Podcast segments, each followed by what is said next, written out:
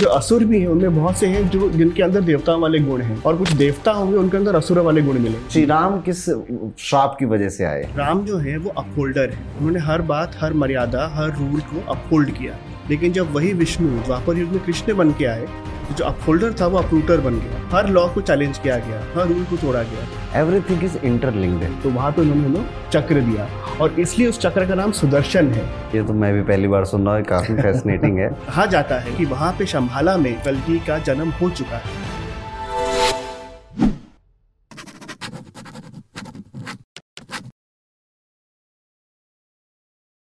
सत्यार जी, आपने पुराणों के बारे में काफ़ी कुछ पढ़ा है और आपने महागाथा जैसी किताब भी लिखी है।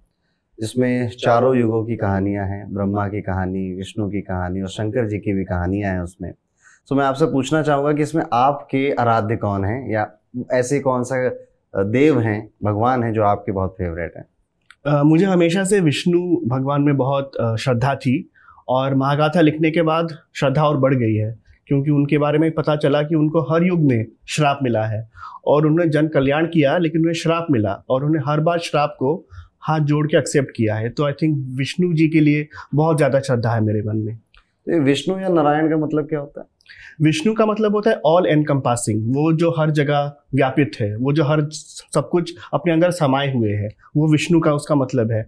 और नारायण का मतलब आता है जब सृष्टि हुई जब सबसे पहले पराब्रह्म ने सृष्टि आरंभ की तो सबसे पहले जो पदार्थ बना वो था पानी वाटर वाटर हर जगह फैला हुआ था और पानी के ऊपर पराब्रह्म ने एक अपना रूप लिया स्वरूप लिया जिसको कहते हैं नर के रूप में लिया।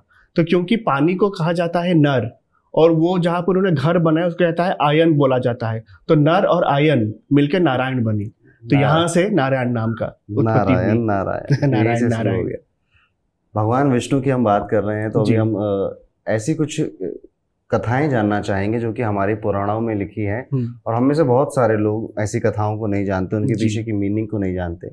आपने बड़े अच्छे से बताया कि विष्णु का अर्थ क्या है नारायण का अर्थ क्या है।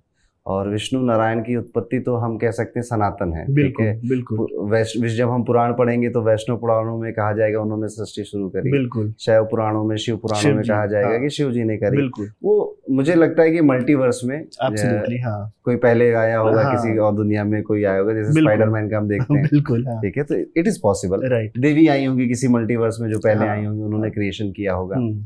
हम विष्णु जी की क्योंकि बात कर रहे हैं तो विष्णु जी की उत्पत्ति का कोई कारण या कोई ऐसी कथा हमें मिलती है पुराणों में उत्पत्ति तो वही हुई कि मतलब पराब्रह्म ने हम्म। रूप लिया जिससे कि संसार में सृष्टि का आरंभ हो और विष्णु को कहते हैं प्रिजर्वर हम्म। जो रचना जो क्रिएटर तो ब्रह्मा जी हैं उन्होंने रचना किया विष्णु का काम है उसको संभाल के रखना तो वो प्रिजर्वर बने।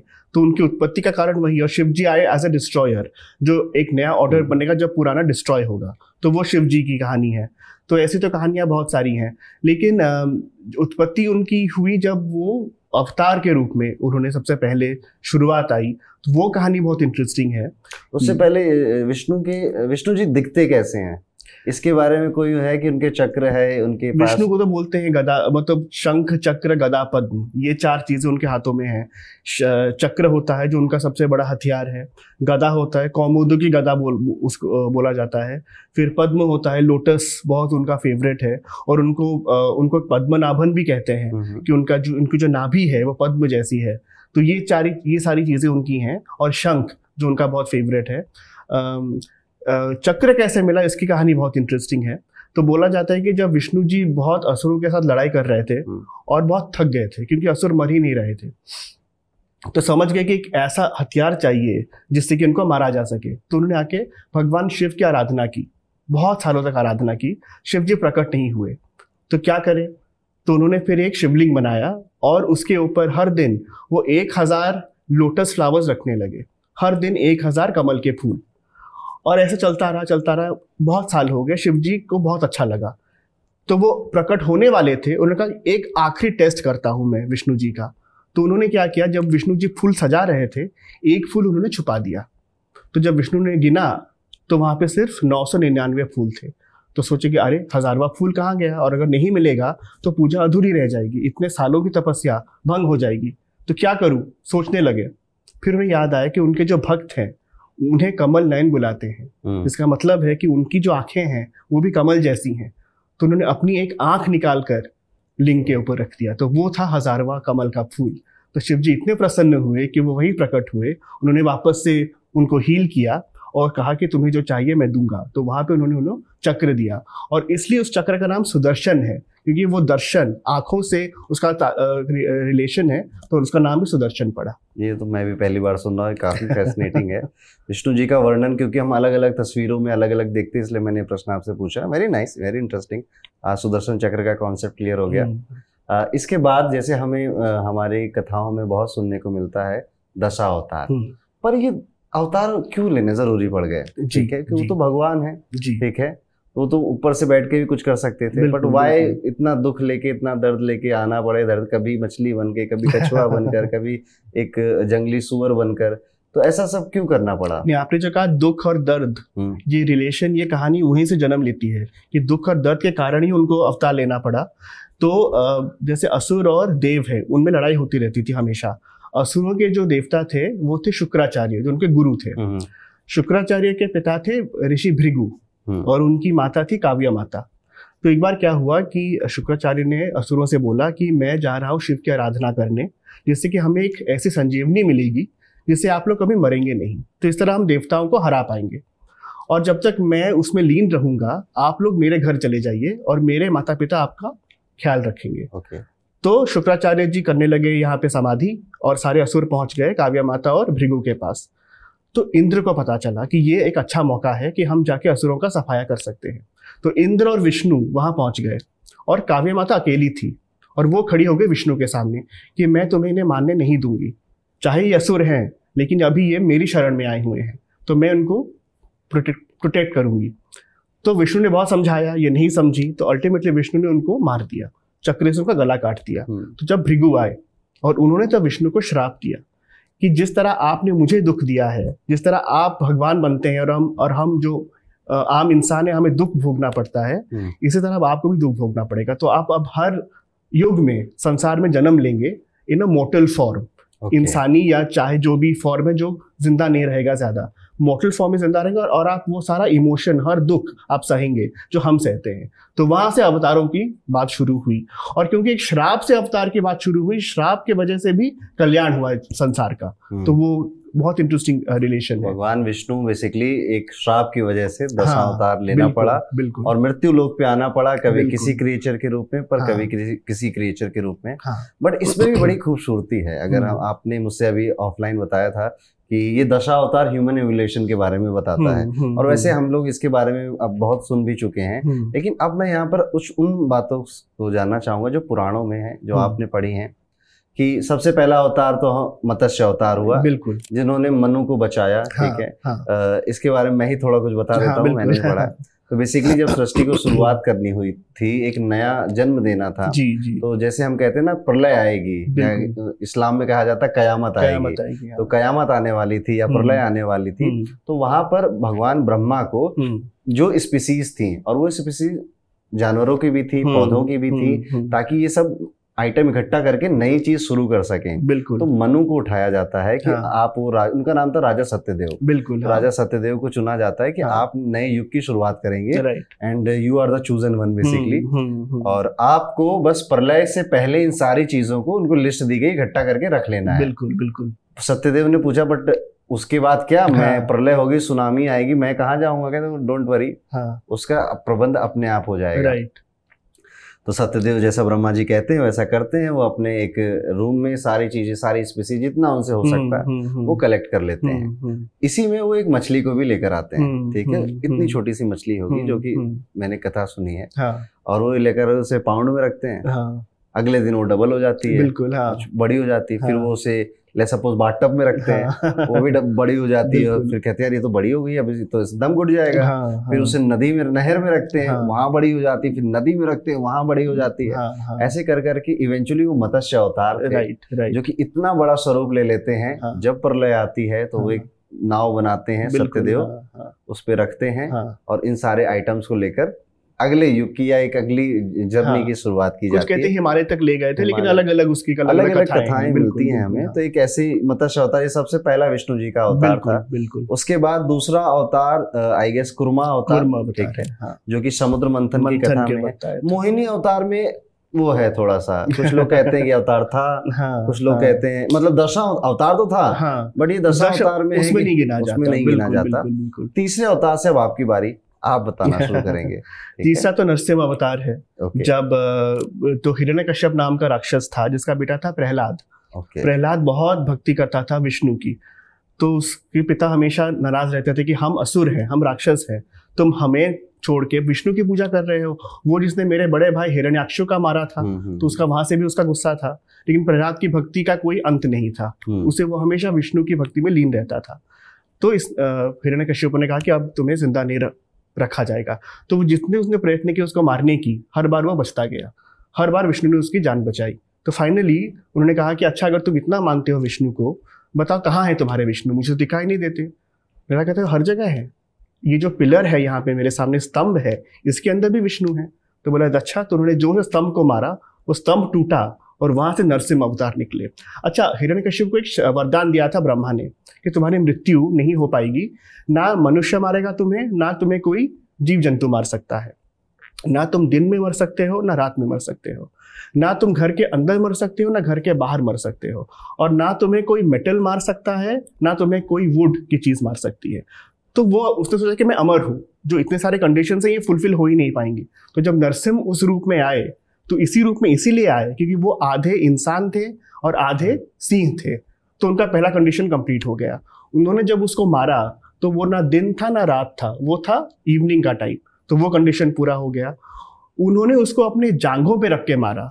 तो तब तो वो ना तो धरती थी ना आकाश था ना हम्म। अंदर था ना बाहर था। और क्योंकि वो ना मेटल से मरेंगे और ना वुड से मरेंगे उसने अपने नाखूनों से उसका पेट चीर दिया। तो इस वजह से नरसिंह अवतार बने और उन्होंने उसको मार के प्रहलाद को मुक्ति दिलवाई। एक एक बड़ी फ़ेमस मूवी आई थी प्रहलाद बहुत पुराने टाइम हम्म, की है। प्रहलाद। भक्त प्रहलाद हाँ। उसके बाद नरसिंह अवतार जब हिरणा कश्यप का वध करते हैं तो इस तरह से गुस्सा करते हैं हम्म। उनके मुँह से आग निकल रही है। एंड कोई उनको शांत नहीं कर पा रहा है। हाँ। और इसके बाद की भी एक कथा है जिसमें भगवान शिव आते हैं उनको शांत हाँ, ये बहुत लेसर नोन स्टोरी है कि नरसिम क्योंकि मार के उनके अंदर इतना इतना क्रोध आ गया था कि वो पूरे ब्रह्मांड में घूमने लगे और हर सृष्टि को वो मतलब थ्रेट बन गए कि अभी कुछ भी कर सकते हैं। उनका गुस्सा शांत नहीं हो रहा था। कैसे शांत किया जाए? और कोई जा नहीं रहा था उनके पास। सबको भय लग रहा था उनके इस स्वरूप से। तो शिव जी को बोला गया कि आप ही शांत कर सकते हैं। तो शिव जी ने एक रूप लिया जिसको हम शरभ नाम से बोला जाना जाता है। शरभ का मतलब होता है बर्ड हम्म। तो वो जो बर्ड भी था वो भी एक मैग्निफिसेंट फॉर्म था शिव जी का। उसके हज़ारों पंख थे हज़ारों उसके आँखें थी और हज़ारों उसके टैलेंट्स थे जो क्लॉज थे। तो उस रूप हम्म। में शरभ ने और नरसिम्हा के बीच वॉर छिड़ा। जो बहुत देर चलता रहा। अल्टीमेटली शरभ ने नरसिम्हा को ऊपर तक उठाया और फिर नीचे गिराया। जब वो नीचे गिरा तब उसकी वो जो गुस्सा था वो सारा टूट गया वो खत्म हुआ और वहाँ से फिर विष्णु जी को लिबरेशन मिला। तो शरभ और शिव जी और नरसिम्हा और विष्णु जी ये जो कहानी है ये और एक बहुत इंटरेस्टिंग इक्वेशन है विष्णु जी और शिव जी की जो पुराने में आपको बहुत मिलेगी। मतलब ये शिव जी और विष्णु जी हाँ, फाइट्स करते रहते हैं बहुत में। बहुत इंटरेस्टिंग है। मेरे ख्याल से इन जैसे आपने कहा ना कि शिव जी विष्णु जी फाइट करते हैं आगे भी कहानियाँ आप या कथाएँ आप हमें सुनाएँगे। जी जी। इसके पीछे भी बहुत बड़ा मैसेज है ठीक है हम्म, हम्म। कि जब भगवान ले रहे हैं कोई अवतार हाँ। तो वो भगवान नहीं भी हैं और हैं भी। बिल्कुल बिल्कुल बिल्कुल अदरवाइज़ हाँ। क्रोध इतना कि भगवान कंट्रोल नहीं कर हाँ, पा रहे हैं ठीक हाँ, है? हाँ, इसी यही श्राप का कारण है गैस की मृत्यु लोक का असर है। हाँ, यही दुख है यही पीड़ा है यही पीड़ा है सही बात। जो कि भगवान होते हुए भी उनको शायद यहाँ पर झेलनी पड़ बिल्कुल बिल्कुल। इंटरेस्टिंग स्टोरी और एक कहानी है जय विजय की। हम्म, और हम्म। मैंने जहाँ तक मुझे याद आ रहा है कि जो रावण है या हिरणा कश्यप है हम्म, या जितने भी हम असुरों को सुनते हैं जी, जी, ये बेसिकली यही दो हैं जो चेंज होते होते आते हैं। बिल्कुल बिल्कुल तो जय विजय कौन है ये? तो जय विजय वैकुंठ के द्वारपाल थे। वैकुंठ जिसे आप जानते हैं जो सबसे हाईएस्ट जगह है यूनिवर्स में जहाँ पे विष्णु रहते हैं। वहाँ पे सिर्फ़ आप तभी पहुँचेंगे जब आप पूरी तरह से लिबरेटेड हो वही वैकुंठ पहुँच सकते हैं। तो वैकुंठ के जो दो द्वारपाल थे वो थे जय और विजय। अब हुआ ये कि ब्रह्मा के चार मानस पुत्र थे। जब ब्रह्मा ने पहली बार सृष्टि की रचना की तो उनके मानस से चार बेटे निकले जिनको आप मानस पुत्र के नाम से बोला जाता है। और वो देखने में चार बच्चे ही थे क्योंकि उनका स्वरूप वही था। बहुत ही भोला सा नन्हा सा बच्चों वाला स्वरूप था। उन्होंने जब वैकुंठ गए विष्णु को देखने के लिए तो इन द्वारपालों ने उनको रोक लिया कि तुम लोग कौन हो? अंदर कैसे आ रहे हो? तो कहा कि हम विष्णु की दर्शन करना है हमें। तो बोलते हैं बच्चे नहीं आ सकते वैकुंठ के अंदर। उन्हें नहीं पता था कि मानस पुत्र है। उनका वही स्वरूप था तो वो समझ नहीं पाए। तो उन्होंने वो अंदर जाने से मना कर दिया। तो मानस पुत्रों ने इन दोनों को श्राप दिया कि आप वैकुंठ में हो आप डिविनिटी के इतने करीब हो लेकिन आपको पता ही नहीं डिविनिटी का मतलब क्या होता है। और आप जो भक्त है हम्म। उसे भगवान से आप रोक रहे हो आपने हमें भगवान से दूर रखा है तो अब आप भी भगवान से दूर हो जाओगे। और हम आपको श्राप देते हैं कि अब आप भी नीचे पृथ्वी में जन्म लोगे और आप वैकुंठ से और विष्णु से दूर हो जाओगे। ये श्राप देके वो चले गए। तो जय विजय ने आके विष्णु के पैर पकड़ लिए।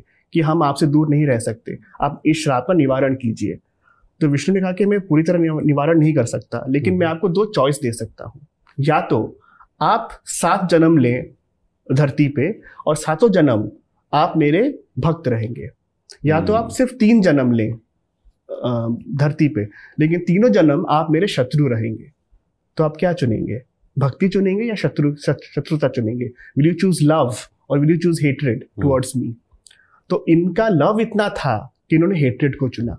कि चाहे हम तीन जन्म ही लें चाहे आपके शत्रु ही बने लेकिन हम सिर्फ़ तीन जन्म आपसे दूर रह सकते हैं। सात जन्म बहुत ज़्यादा है। okay. मतलब उस हेट्रेड में भी एक लव की क्वालिटी hmm. है। तो विष्णु ने कहा ठीक है फिर आपको मैं तीन जन्म देता हूँ। पहले जन्म में आप हिरण्याक्षु और हिरण्य कशिपु बनेंगे। हम्म। दूसरे में आप रावण और कुंभकर्ण बनेंगे। और तीसरे में आप शिशुपाल और धनवंतरी उसका जो कजिन है वो बनेंगे। ओके। okay. और उन्होंने कहा कि ठीक है और हर बार आप बस ये कृपा कीजिएगा कि इन तीनों बार आप ही हमारा वध कीजिएगा। तभी हम वापस वैकुंठ में मुक्ति मिलेगी हमें। तो हर बार वही हुआ। इन्होंने जन्म लिया असुरों के रूप में शत्रुता थी विष्णु के साथ हर बार विष्णु ने मारा लेकिन अंडरलाइन जो इमोशन था वो लव था वो भक्ति थी कि भक्ति की वजह से वापस वो वैकुंठ आए।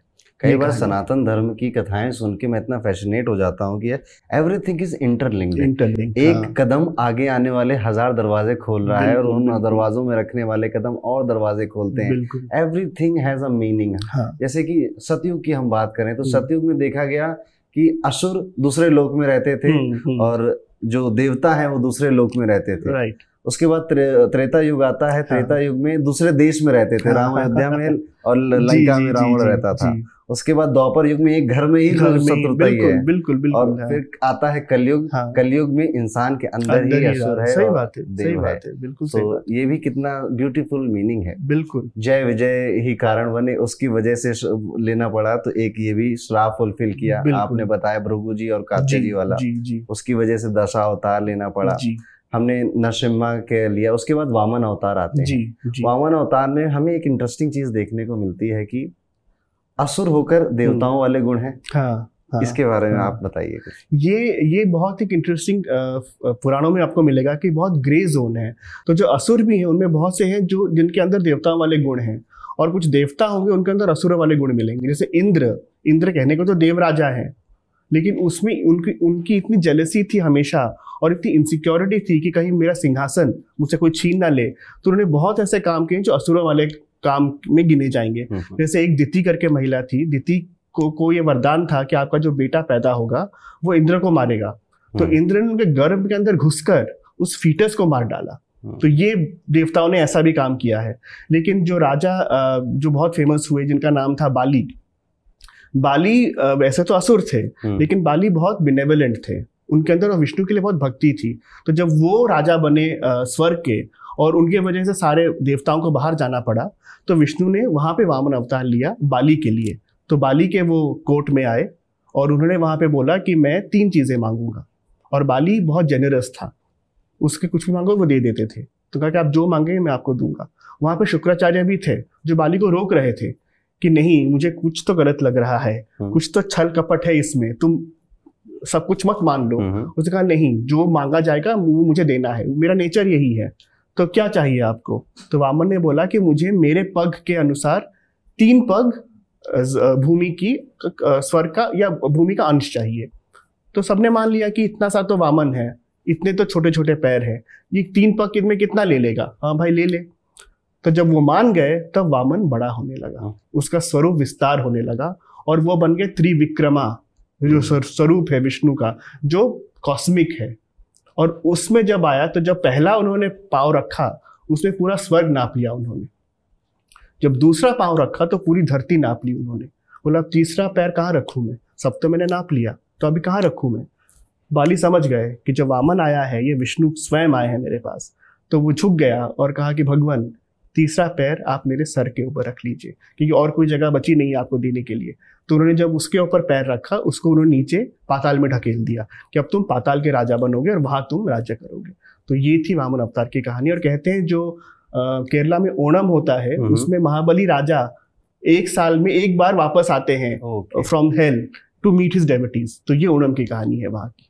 इसी में मुझे एक कथा याद आ रही है जो आपने कहा ना कि शुक्राचार्य को पता चल गया। आफ्टर ऑल शुक्राचार्य एक गुरु है है। बिल्कुल एंड उनके नॉलेज है उसकी हमें रेस्पेक्ट करनी पड़ेगी भले उनके असुर शिष्य हैं। हाँ. हमारे जैसे ज्योतिष में ना शुक्राचार शुक्र ग्रह को रिप्रेजेंट करते हैं जो कि हम्म, हम्म। भोग विलासता जितनी भी असुरी प्रवृत्तियाँ मोह माया हम्म, होता है जो हमें सबको चाहिए उन सबको रिप्रेजेंट करते हैं। हाँ। और अंक ज्योतिष में हम इसे नंबर सिक्स से रिप्रेजेंट करते अच्छा, हैं। अच्छा अच्छा। जैसे भी कोई भी व्यक्ति छह पंद्रह या चौबीस को जन्म लेता है तो हाँ. तो बेसिकली वो नंबर सिक्स से या वीनस से रोल हो रहा है। ओके। तो शुक्राचार्य की एक क्वालिटी थी कि वो अपने शिष्यों के लिए ना अपना नुकसान कराने के लिए रेडी थे। इवन अच्छा। नोइंग कि यार ये सब असुर है। अच्छा। बट क्योंकि मेरे शिष्य हैं ठीक है? तो गुरु और शिष्य की जो रिलेशनशिप है वो हम्म। शुक्राचार्य बहुत बेहतरीन तरीके से दिखाते हैं। जो वामन जी ने अवतार लिया हम्म। वामन जी आते हैं बाली से पूछते हैं कि बलि से पूछते हैं राजा बलि से कि दोगे जो मांग रहा हूँ? हम्म, तो राजा बलि बिकॉज़ वो बहुत जेनरस है तो कहते हैं हाँ जी वामन जी मांगिए। हाँ। शुक्राचार्य को शक होता है हम्म। उन्हें लग जाता है ये विष्णु है। हम्म। तो वामन कहते हैं कि ठीक है आपने मान लिया बस मेरे कमंडल से पानी पी लीजिए हम्म, ठीक है उसके बाद हम अपना प्रोसेस में माँगता हूँ मुझे क्या अच्छा, अच्छा। तो शुक्राचार्य बहुत छोटा सा रूप लेके उस कमंडल के नली में जाके बैठ जाते हैं ताकि ये बलि पानी ना पी पाए और ताकि ये चीज़ स्टार्ट ही ना हो। अच्छा अच्छा। आउट ऑफ़ जेनरेसिटी की मेरा शिष्य बच जाए हाँ, ठीक हाँ, है? हाँ, हाँ. बट अब भगवान विष्णु तो विष्णु है ठीक है? हम्म, उनकी हम्म, लीला से आगे कौन है? बिल्कुल। तो एक ऐसे लकड़ी का टुकड़ा उठाते कहते लगता कुछ कचड़ा फंस गया ठीक है? और ऐसे शुक्राचार्य की आँख फोड़ देते हैं अच्छा, ठीक है? अच्छा, अच्छा, तो अच्छा। फिर शुक्राचार्य निकलते हैं हाँ। घर आते हुए कि विष्णु तो ये हो बट तब तक सारा चीज़ हो चुका होता है। तो यहाँ सब ज्योतिष का कनेक्शन ऐसे बैठता है क्योंकि क्योंकि शुक्राचार्य का नेचर ऐसा है कि वो अपना नुकसान करा के दूसरों की मदद करते हैं हम्म, अपने शिष्यों की मदद करते हैं ऐसा ही नेचर नेचर सिक्स फिफ्टीन और ट्वेंटी फोर बॉर्न लोगों का होता है। छह पंद्रह चौबीस को अगर किसी का जन्म हुआ है तो हाँ, ये चीज़ देखी जाती है हाँ, ये खुद को डिसअपॉइंट करके दूसरों की मदद करते हैं। अच्छा तो ये अच्छा, इनका एक लक्षण है जो कि कॉमनली देखा जाता है। जिनका होगा वो कमेंट करके ज़रूर बताएँगे। सो so, इन स्टोरीज से या इन कथाओं से भी हमको बहुत ज़्यादा सीखने को मिलता है। बिल्कुल। तो वामन जो अवतार हुए सत्यार्थ जी इनकी यही एक प्रसिद्ध कथा है। वामन अवतार के बाद परशुराम आते हैं। हम्म, परशुराम जी की हम्म। कोई कथा आपके दिमाग में? परशुराम की सबसे जो फ़ेमस कथा यही है कि जब वो जब वो पैदा हुए तो उनके फादर तो उनकी जो मदर थी एक उनसे एक गलती नहीं बोला जा सकता। बेसिकली हुआ ये था कि वो नदी नदी में पानी भरने गई थी और उन्हें एक उनको एक हल्का सा एक ग्लिम्स मिला कि कुछ गंधर्व जा रहे थे। हम्म, हम्म। तो एक पल के लिए उनके अंदर एक डिज़ायर आ गया क्योंकि बहुत हैंडसम गंधर्व थे देख के। तो जिससे उनका सत्यत्व नष्ट हो गया उस एक पल के लिए। तो जब वो आए तो उनके हस्बैंड जान गए थे। उनका नाम जमदग्नि था जो पिता थे। जमदग्नि ने कहा कि मैं जान गया हूँ कि तुम तुमने वहाँ क्या किया है। वाइफ का नाम रेणुका था कि मैं समझ गया हूँ कि तुमने क्या किया है वहाँ पे। और मैं अब उनके चार बेटे थे, सबसे छोटा था परशुराम, कि चारों को बोला कि अपने माता का सर काट दो। तो पहले तीनों ने बोला, आप क्या, कितनी क्या भयंकर बात कर रहे हो? हम कैसे बेटे हो के अपनी ही माता का सर काट सकते हैं? लेकिन जो परशुराम था, उसने बिना कुछ बोले, बिना कुछ हुए, एक झटके में वो काम कर दिया। और जब पिता ने कहा, तुमने कैसे क्या बोला? ये आपका आदेश था और पुत्र होने के नाते ये मेरा कर्तव्य था। तो वहाँ पे बहुत खुश हुए अपने बेटे पे, कहा कि जो चाहे मांग लो। कहते मेरे माता को आप फिर से जीवित कर दीजिए। तो माता फिर से जीवित हुई और उन्होंने कहा कि उसका नाम वैसे राम था हम्म। लेकिन जब वो जिस जिससे काटा था वो परशु था। परशु, तो वहाँ से शस्त्र है। हम्म। कुल्हाड़ी के जैसे। तो वहाँ से उसका नाम परशुराम पड़ा। तो वहाँ से फिर आगे कहानियाँ बढ़ती हैं जब जमदग्नि को एक राजा होते हैं जिनको जमदग्नि के पास कामधेनु नाम का गाय होता है हम्म। जो हर चीज़ दे सकता है विश फुलफिलिंग जिसे बोलते हैं। तो उसे लेने के लिए एक राजा ने आके पूरी की पूरी जो हर्मिटेज है जो पूरा आश्रम उसको जला के सबको मार के वो गाय को छीन के ले गए थे। तो परशुराम ने वहाँ से प्रण लिया कि जो क्षत्रिय हैं जो जो वो हैं जो अपना पावर का मिसयूज करते हैं हम्म। इनको मैं धरती पर रहने नहीं दूँगा। तो उन्होंने सबसे पहले उस राजा को मारा जिसने अपने उनके सारे परिवार को मारा था और 21 बार परशुराम जी ने क्षत्रियों का नाश किया है। और बोलते वो जो सारा खून जमा हुआ था जितना ब्लडशेड हुआ था वो खून एक जगह आके जमा हो गया। और वहाँ पे पाँच लेक्स बने जिनका नाम पंच तत्व या कुछ ऐसा नाम आता है। और उसी जगह को बाद में वो मिट्टी इतनी लाल हो गई कि वहीं पे कुरुक्षेत्र की लड़ाई आगे जाके हुई थी। Okay. तो उसी जगह पे श्यामत पंचक उस नाम का बोला जाता है। श्यामत पंचक। हाँ, ये भी मैं पहली बार ही सुन रहा हूँ ठीक है। वही मैं कह रहा हूँ ना एवरीथिंग इज़ इंटरलिंक इसलिए हम एक फ्लो में आगे बढ़ रहे हैं। सो so, परशुराम जी वैसे तो एक ऐसे भगवान है या ईश्वर है जो कि हमें त्रेता युग में भी दिखते हैं जब श्री राम जी का वहाँ पे विवाह हो रहा होता है हाँ, सीता जी के हाँ साथ। हाँ और हमें द्वापर में भी दिखते हैं जब वो भीष्म से युद्ध करने आते हैं भीष्म ने युद्ध में हरा देते हैं। तो ये चिरंजीवी हैं परशुराम जी जो कि हर युग में है और अभी भी कहीं होंगे। बिल्कुल बिल्कुल। ऐसे सात चिरंजीवी बोले जाते हैं। जी। अक्षय जी से हम बात कर रहे थे पॉडकास्ट कर रहे थे। तो उनके साथ ही हमने चिरंजीवी वाला डिस्कस किया था। वहीं से मुझे ये पता भी चली वहीं से ये बात। हम्म, हम्म, हम्म। तो परशुराम जी हो गए उसके बाद हमारे दो आते हैं जो कि इष्ट हम कहेंगे कि बहुतों के इष्ट देव हैं। सबसे पहले श्री राम आते हैं। जी, जी, श्री राम किस श्राप की वजह से आए? तो राम जी के बारे में बहुत कथाएँ हैं और उसमें श्राप का भी बहुत इंपॉर्टेंट रोल है। एक कहानी है वृंदा की। हम्म। तो उसमें कहानी ये है कि वृंदा के जो हस्बैंड थे वो राक्षस थे। जलंधर नाम था उनका। और वृंदा डेवटी थी विष्णु की। और वृंदा इतनी बड़ी डेवटी थी तो उसका जो सतित्व था, उस सतित्व की वजह से जलंधर को कोई मार नहीं पाता था। उसका जो पावर था, उसी से आता था। अपनी वाइफ के सतित्व की वजह से वो इनविंसिबल था।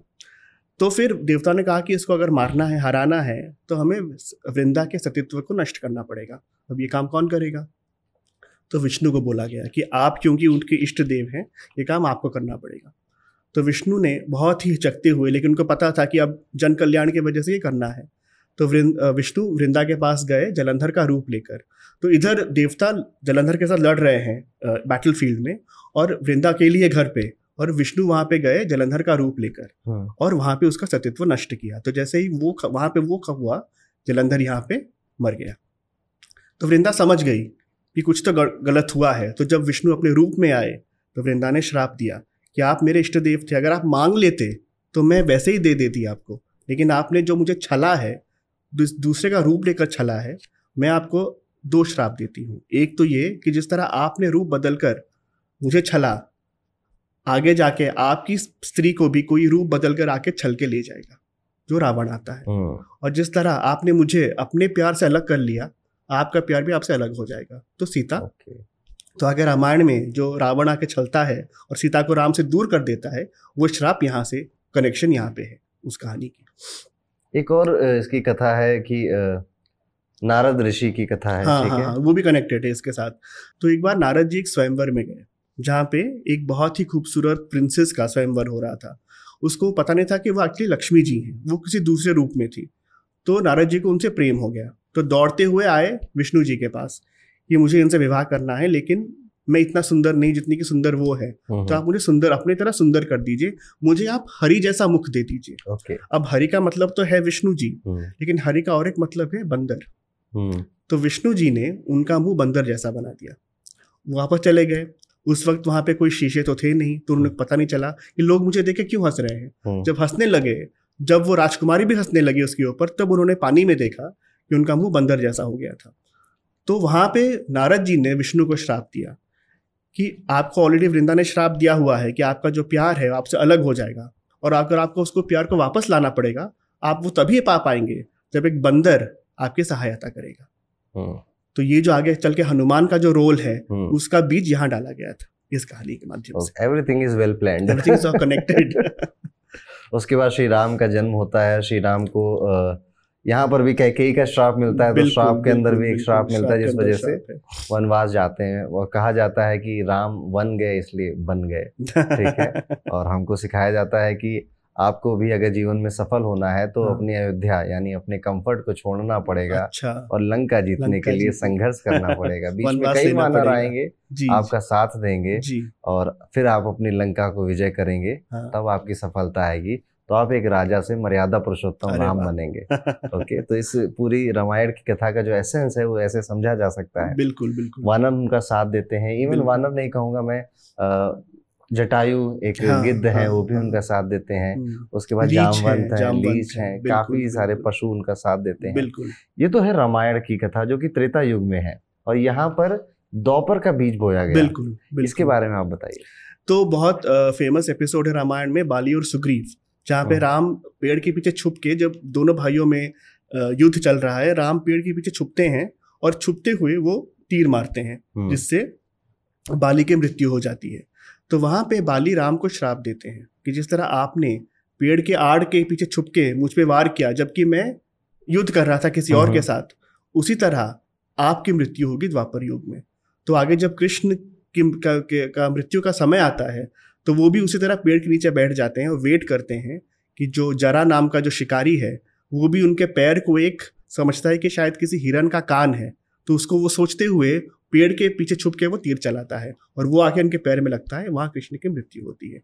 तो इनकी मृत्यु का जो कारण है, उसका बीज आपको त्रेता युग में मिलेगा, रामायण की कथा में मिलेगा।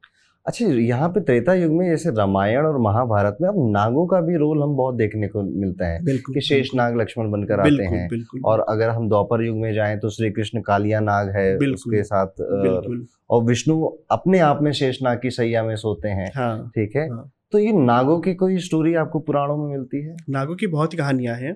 एक जो बहुत इंटरेस्टिंग कहानी है कि नागों की जो माता थी उनका नाम था कड्रू। और उनकी एक बहन थी विनाता। हम्म। विनाता के कोई बच्चे नहीं होते थे तो विनाता को बहुत दुख होता था। तो विनाता को ब्रह्मा ने दो अंडे दिए हम्म। कि तुम्हारे बेटे यहाँ से निकलेंगे। तो जब तक ये अंडा फूटेगा तुम वेट करो पेशेंस रखो।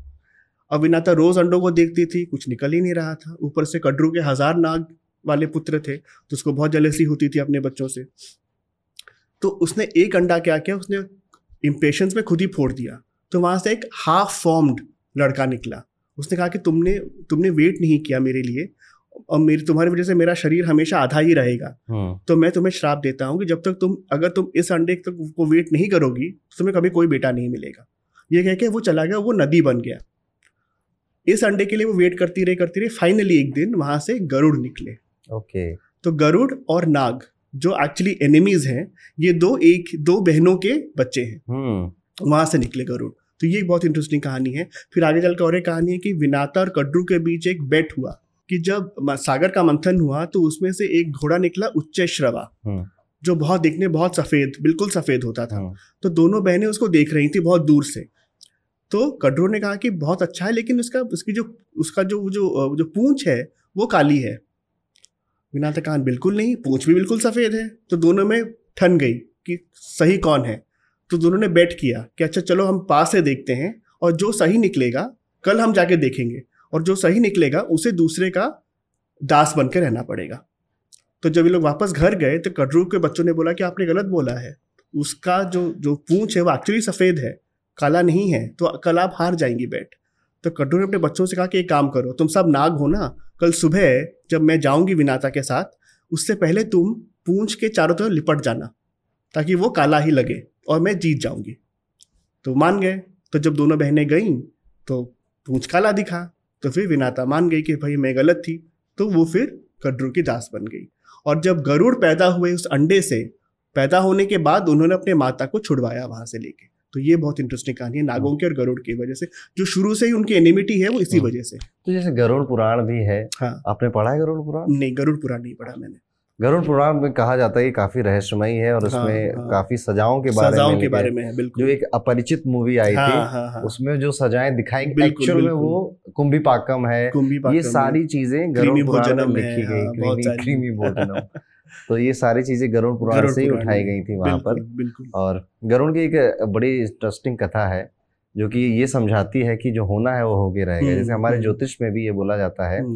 कि जो इवेंट कुंडली प्रोडिक्ट कर रही है कि हम्म। आपका एक्सीडेंट अगर लेस सपोज़ होना है तो ये होकर रहेगा ठीक है? हम्म, हम्म। आप उसके लिए उल्टे खड़े हो जाओ या कितने भी उपाय कर लो आप उस इवेंट को से को संवार सकते हो।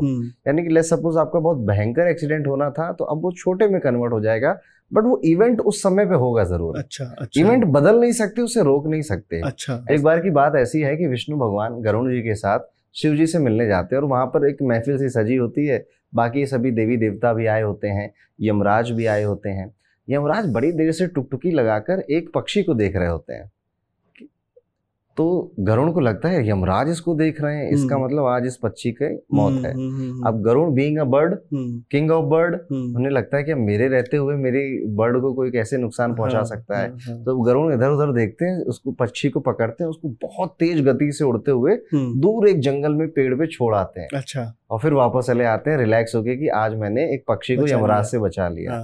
यमराज देखते हैं कहते हैं थैंक यू गरुण। कहते हैं अरे थैंक यू किस बात का थैंक यू कहते हैं मैं उस पक्षी को उतनी देर से देख रहा था और ये सोच रहा था कि इसकी मौत तो करोड़ों किलोमीटर एक पेड़ पे बैठ के एक नाग अजगर इसको चबाएगा वैसे होनी है पर मैं सोच रहा था वहाँ तक पहुंचेगा कैसे? तो इतने तेज उड़ नहीं पाता है। हाँ। तो तुमने वो पहुँचा दिया इसलिए थैंक यू सो मच तो जब हम चीज़ों को बदलने की सोचते हैं तो हम बेसिकली उस इवेंट के होने का कारण बन जाते बन हैं। जाते हैं सही और एक मूवी आई है प्री डेस्टिनेशन मतलब बहुत हम्म। पुरानी मूवी है। हम्म, हम्म, उसमें इस कॉन्सेप्ट को बहुत अच्छे से समझाया गया है जो कि हमें गरुण की कथा से मिलता चलता है कि लेट सपोज़ आप पास्ट और फ्यूचर में जा सकते हैं। तो आपको लगेगा कि मेरा फ्यूचर में एक्सीडेंट हो रहा है हाँ। या पास्ट में एक्सीडेंट हो रहा है हाँ। मैं जाके उसको चेंज कर देता हूँ। बेसिकली हाँ। आप उस एक्सीडेंट का कारण बन कारण बन जाते हैं। बिल्कुल, बिल्कुल। ये भी हमारे जो ग्रंथ हैं पुराण हाँ। हैं इनमें इतना साइंटिफिक है। कॉस्मोस के बारे में बताया गया है क्वांटम फिजिक्स के बारे में बताया गया है जिसमें बहुत सारे पॉडकास्ट किए जा सकते हैं। हमने रामायण में श्री राम की कथा सुनी और रामायण में मर्यादाएँ भग, बनाई भगवान श्री राम ने और हम्म। श्री कृष्ण ने उन मर्यादाओं को चैलेंज किया। हम्म, इसके हम्म। बारे में कुछ बताइए। ये बहुत इंटरेस्टिंग इक्वेशन है राम और कृष्ण को अगर आप देखें दोनों विष्णु के स्वरूप हैं। लेकिन राम जो है वो अपहोल्डर है। उन्होंने हर बात हर मर्यादा हर रूल को अपहोल्ड किया।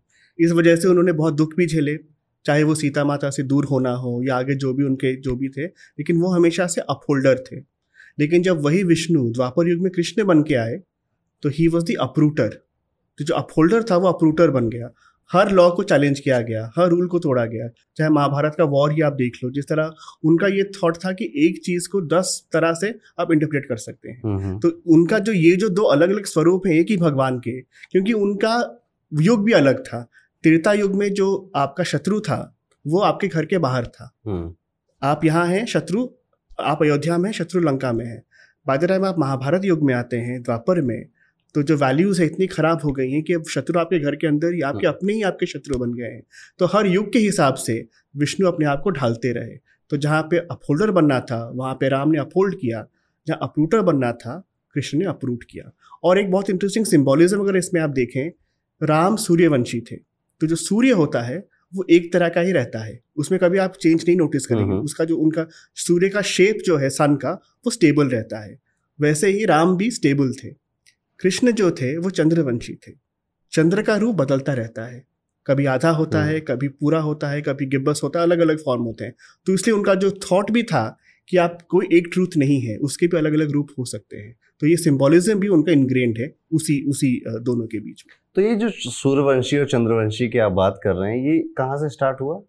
तो सूर्यवंशी शुरू हुआ सूर्य से। सूर्य के जो सबसे बड़े बेटे थे मनु। हम्म। मनु को बोला जाता है कि जो हमारा ह्यूमन रेस है तो मनु मनु से हम सब पैदा हुए हैं। इसलिए हम मनुष्य बोले जाते हैं या मानव बोले जाते हैं। तो Manu was the first man तो वहाँ से सूर्यवंशी बने हम्म। और चंद्रवंशी जो आए वो बुद्ध से आए। तो हम्म। चंद्र का रिलेशन हुआ तारा के साथ। तारा वैसे तो स्त्री थी बृहस्पति की जो देवों के गुरु थे। हम्म। लेकिन बृहस्पति हमेशा अपने हवन में बिज़ी रहते थे। तो तारा बहुत अकेली फील करती थी।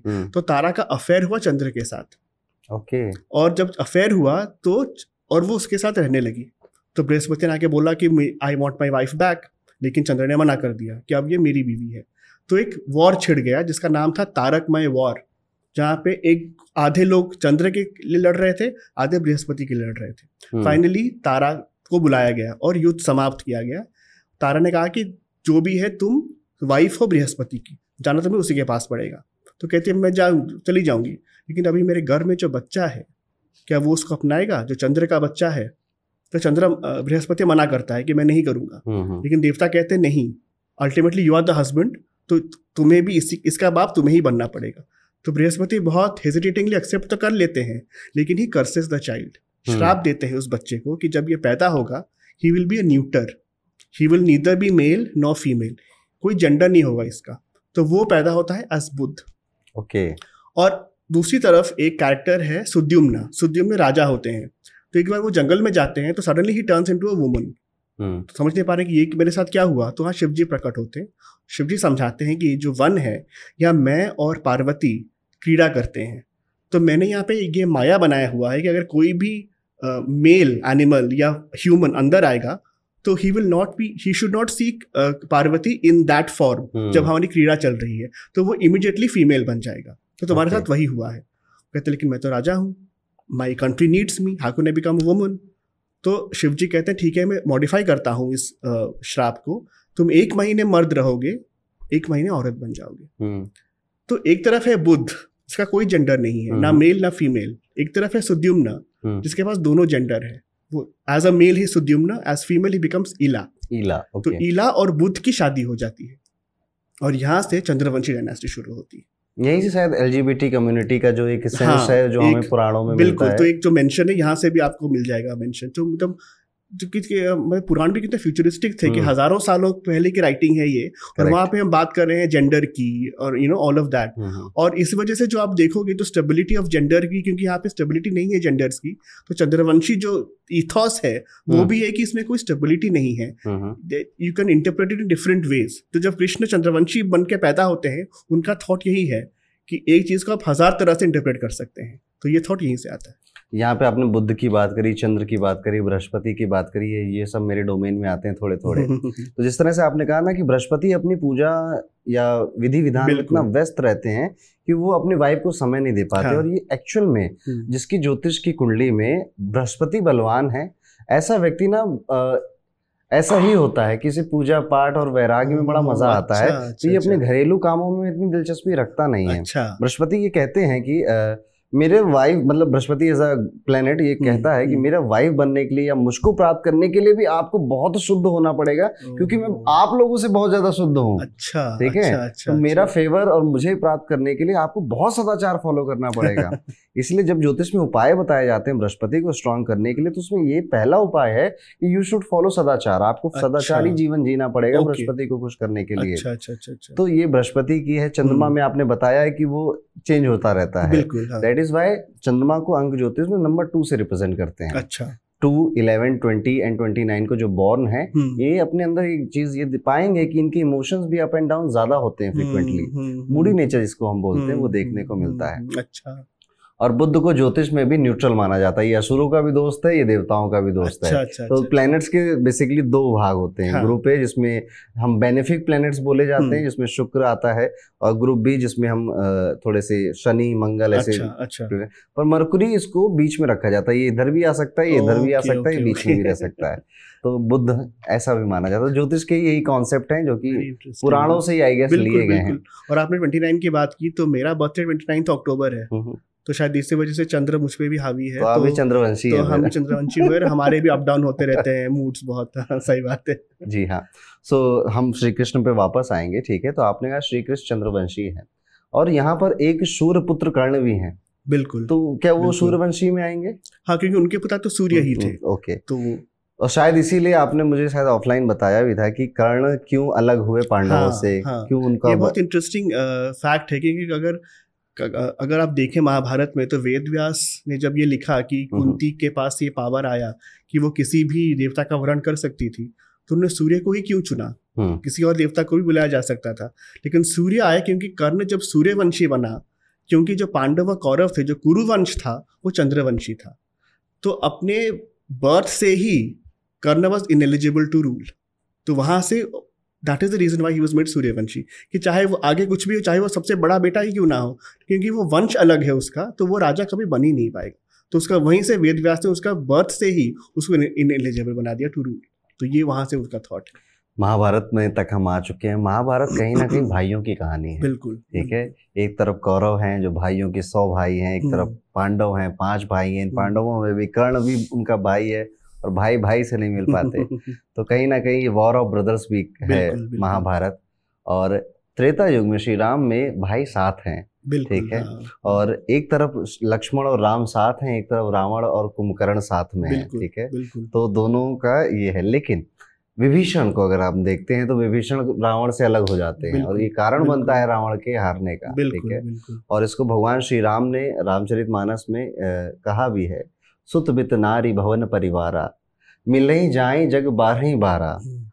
अस विचार जगो जागही ताता मिलही न जगत सहोदर भ्राता। कि सुत वित नारी ये नारी ये धन ये सुख ये परिवार ये बंगला गाड़ी ऐशो आराम बहुत मिल जाएगा। हम्म। ठीक है? हम्म। लेकिन मैं इतना अभागा हूँ कि मैंने अपने वाइफ को भी खो दिया और मैंने अपने भाई को भी अच्छा। खो दिया। ये तब का वृतांत है जब लक्ष्मण मूर्छित हो जाते हैं। तो ये रोते रोते भाई कितना ज़रूरी है इसको भगवान श्री राम समझा रहे हैं हमको यहाँ पर। उसके बाद हमें यही सेम चीज़ महाभारत में भी देखने को मिलती है। अब हम आखिरी अवतार पे आ चुके हैं अपनी पूरी गाथा के। और वो है कि दसवां अवतार यानी कि कल की अवतार। इसके बारे में अभी तो कल की पुराण है हाँ, ठीक है? हाँ। बट ये जैसा आपने कहा ना कि ये होगा ऐसा हम्म, होगा वैसा हम्म, होगा। हम्म, तो कुछ इसके बारे में रिसर्च में आपको पता चला हो। तो कल की तो जैसे आपने कहा प्रिडिक्शन है कि बोलते हैं आखिरी अवतार है जब ये अवतरित होंगे। तो कलयुग का अंत होगा सत्युग दोबारा से शुरू होगा जो हमारा पूरा युग है हमारा साइक्लिक टाइम कॉन्सेप्ट है पुराणों में। तो जब चार युग एक के बाद एक आते रहते हैं तो कलकी के आने से ही नया सतयुग दोबारा से आएगा। तो ये तो प्रिडिक्शन हो गया। लेकिन मुझे बहुत इंटरेस्टिंग चीज़ मिली जब मैं रिसर्च कर रहा था एक पर्टिकुलर वेब सीरीज़ जो हम कर रहे हैं उसमें कलके का मेंशन होता है। तो एक रिसर्च में पता चला कि जो टिबेटन माइथोलॉजी है वहाँ की टिबेटन में एक जगह का नाम है शंभाला जैसे हमारे यहाँ वैकुंठ है जहाँ पे सिर्फ़ सबसे जो लिबरेटेड हैं जो सबसे ज़्यादा ब्लेस्ड लोग हैं वो जा सकते हैं। उनका शंभाला वैसा ही है जहाँ पे सबसे ज़्यादा the blessed of the blessed सिर्फ़ वही आपको वहाँ मिलेंगे। तो कहा जाता है उनकी मान्यता ये है कि वहाँ पे शंभाला में कलकी का जन्म हो चुका है और अब वो वहाँ बड़े हो रहे हैं और वहाँ अब वो तैयार हो रहे हैं क्योंकि जो मान्यता ये भी है कि जब कलकी पैदा होंगे तो जितने बाकी जो सारे चिरंजीवी हैं वो उनका साथ देंगे।